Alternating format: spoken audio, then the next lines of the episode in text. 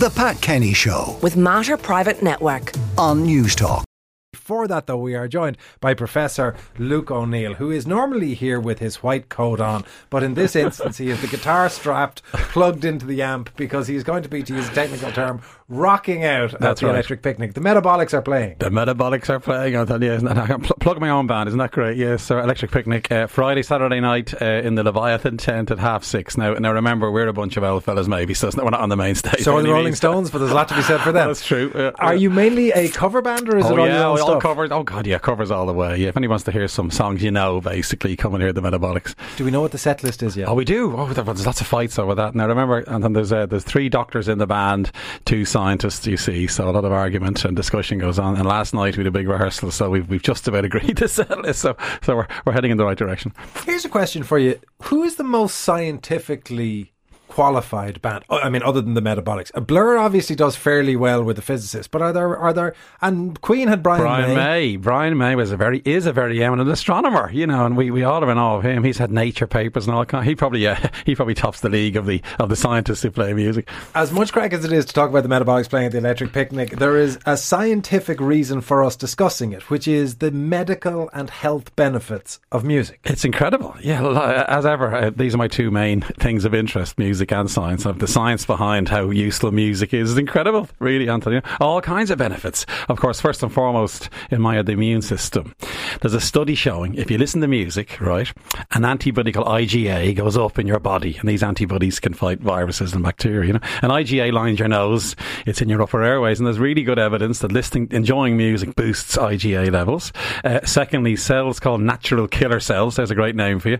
They're virus busting cells. They go up in your circulation when you listen to music. So music is a really beneficial thing for, for immunity as well. Does that mean that there would have been, or there could have been, an evolutionary selection for traditional societies that had drums, music, dance, all the rest of it? Yeah, very much. It's a, mystery why we like music. It kind of marks us as, as a species. Us humans love. Now, some animals like dogs can, can respond to music, obviously, but humans are especially interested in music, and there must be some evolutionary reason. One could well be your immune boost that you get from listening to music. The, the second big one, no doubt, is social bonding. We're, we're a social species, and we, when we go to the, uh, a thing like Electric Picnic, massive social bonding is happening, and that's good for us as a species as well. So that might be the other reason. Is it the same physiological benefit listening to music as it is participating in the creation of music? Do you, are you healthier if you're in a band? You are. There's good evidence for this. Now, most of all, a choir. There's loads of studies on being in a choir is hugely beneficial. Uh, first of all, it's, it's a social thing, remember, which we like, socialising. You're concentrating on the music. You're not worrying about your paying your mortgage or whatever it might be. That's very good for your mental health as well. And really nice as well, Anthony, is uh, staves off decline in a way, you know, and there's good studies showing it stave off Alzheimer's even if you're in a choir because you're concentrating a and you're, you're, you're flexing your brain muscle, if you will. So again, the, the advice would be if you want to join a choir, it'll do you the world of good, basically. Is there also a possibility of a placebo effect of spirituality that if you believe that you're in an activity that gets you closer to God and will, will be rewarded for it, it might just keep you a bit healthier? Oh God, I'm, I'm a scientist. now. I couldn't possibly answer that, but you never know. Yeah, we wouldn't rule that out either. I guess. Yeah. Does any of this matter uh, depending on socioeconomic status, any of the rest of it? As in, do you get the same benefit all the way through your life, or is there a peak time where music helps you? Well, there's a fantastic study, which is the main thing I want to tell you about this morning. Just out this week, the science never ends on music. There's a study showing if you learn an instrument as a child or as a teenager, you can see benefits decades later in, in, in your brain, basically. Your cognitive skills are higher in those who've, listened, who've, who've learned an instrument in, in, in, uh, in child. And there's something happening in their brains. They learn the piano, say. Their brains are being wired in a certain way. And that was seen, you know, 60, 70 years later. They measured the, the cognitive skills of people and correlated it to those who learned an instrument in the teenage years. Isn't that amazing? Now, now there could be what I call confounding variables here, like socioeconomic background or health. They ruled those out. And what, it, what they put it down to was someone learning piano or guitar as a teenager.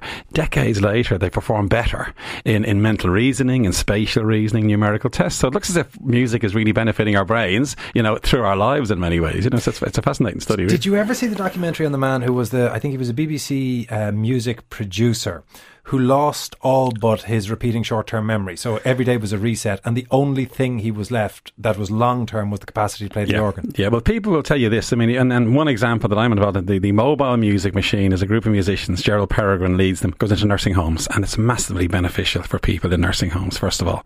And, and lots of evidence for why this would be, by the way. One thing is you never forget what you learned as a child. And we know this from, sadly, Alzheimer's sufferers will often still remember the songs they learned as children. That seems to be the thing that's sustained in your brain. So again, that's very interesting, isn't it? It's, it gets laid down in the brain and almost never goes away, you know? And these studies show if you, if you play music in, in a nursing home or a care home setting, less anxiety, less depression in the people in the nursing home. Isn't that remarkable? So again, music is, is very beneficial. And a, a reduction well. in anxiety and depression during the music itself, or does it last? It lasts. It, it, tapers afterwards? Yeah, in fact, what we've found with the mobile music machine is we, we played in the Asgard, for example, last Friday in Arklow, and a big thank you to Paddy and Andrea who, who run that nursing home. They would tell you for days after the people remember the concert that happened. It still resonates. Isn't that marvellous with them? And, and of course, their family hear about it. So there's, there's lots of benefits that are sustained in that way as well. Does it matter what instrument? Do you get the same effect from guitar as you get from saxophone? Well, that's a good one. So, so they like the different instruments, right? And, and the instruments that people had learned as children were mainly piano. We all are sent, many are sent for piano lessons, aren't we? You know, some learn the bagpipes. You might think that might be negative. One of my great jokes is um, someone who's musical, who's someone who can play the bagpipes but chooses not to. so maybe that's one instrument not to play. But it turns out any instrument, because you're learning, you're concentrating. There's the notes. You're learning to read music. You're the chord sequences. That's very nourishing, really, for the brain. Is the way to think. Any any music and instrument will suffice. And really. presumably as well, if you're picking one to last into old age, ones like the bagpipes or the bugle might be a challenge physically to be able true. to manage as you Yeah. get that little bit older. a bit antisocial, maybe. Yeah. Before I let you go, because I know you'll have to uh, start rehearsals for EP this weekend, are you lead singer, rhythm, lead guitar? What do you play We- in the metabolics? We're, we're very democratic. I sing about a third of the songs. We've got two fantastic female vocalists, Anna and Ellen. Let's give them a shout out. We've got a great league. Th- three of the people in the band, by the way, are, are professionals, so they help us tremendously because we're. ha- and do you require a master's degree or a PhD for them, or are they allowed just be No, we just, we, just, we just love them as musicians. You see, so that's the idea there. well, best of luck. We hope you remind us which stage are you at? We're at the Leviathan stage, yeah, Friday and Saturday. The Leviathan stage. So if you want to see Professor Luke Kelly in the metabolics, they are the Leviathan stage at EP this weekend. Still- The Pat Kenny Show. with Mater Private Network. Weekdays at 9 a.m. on News Talk.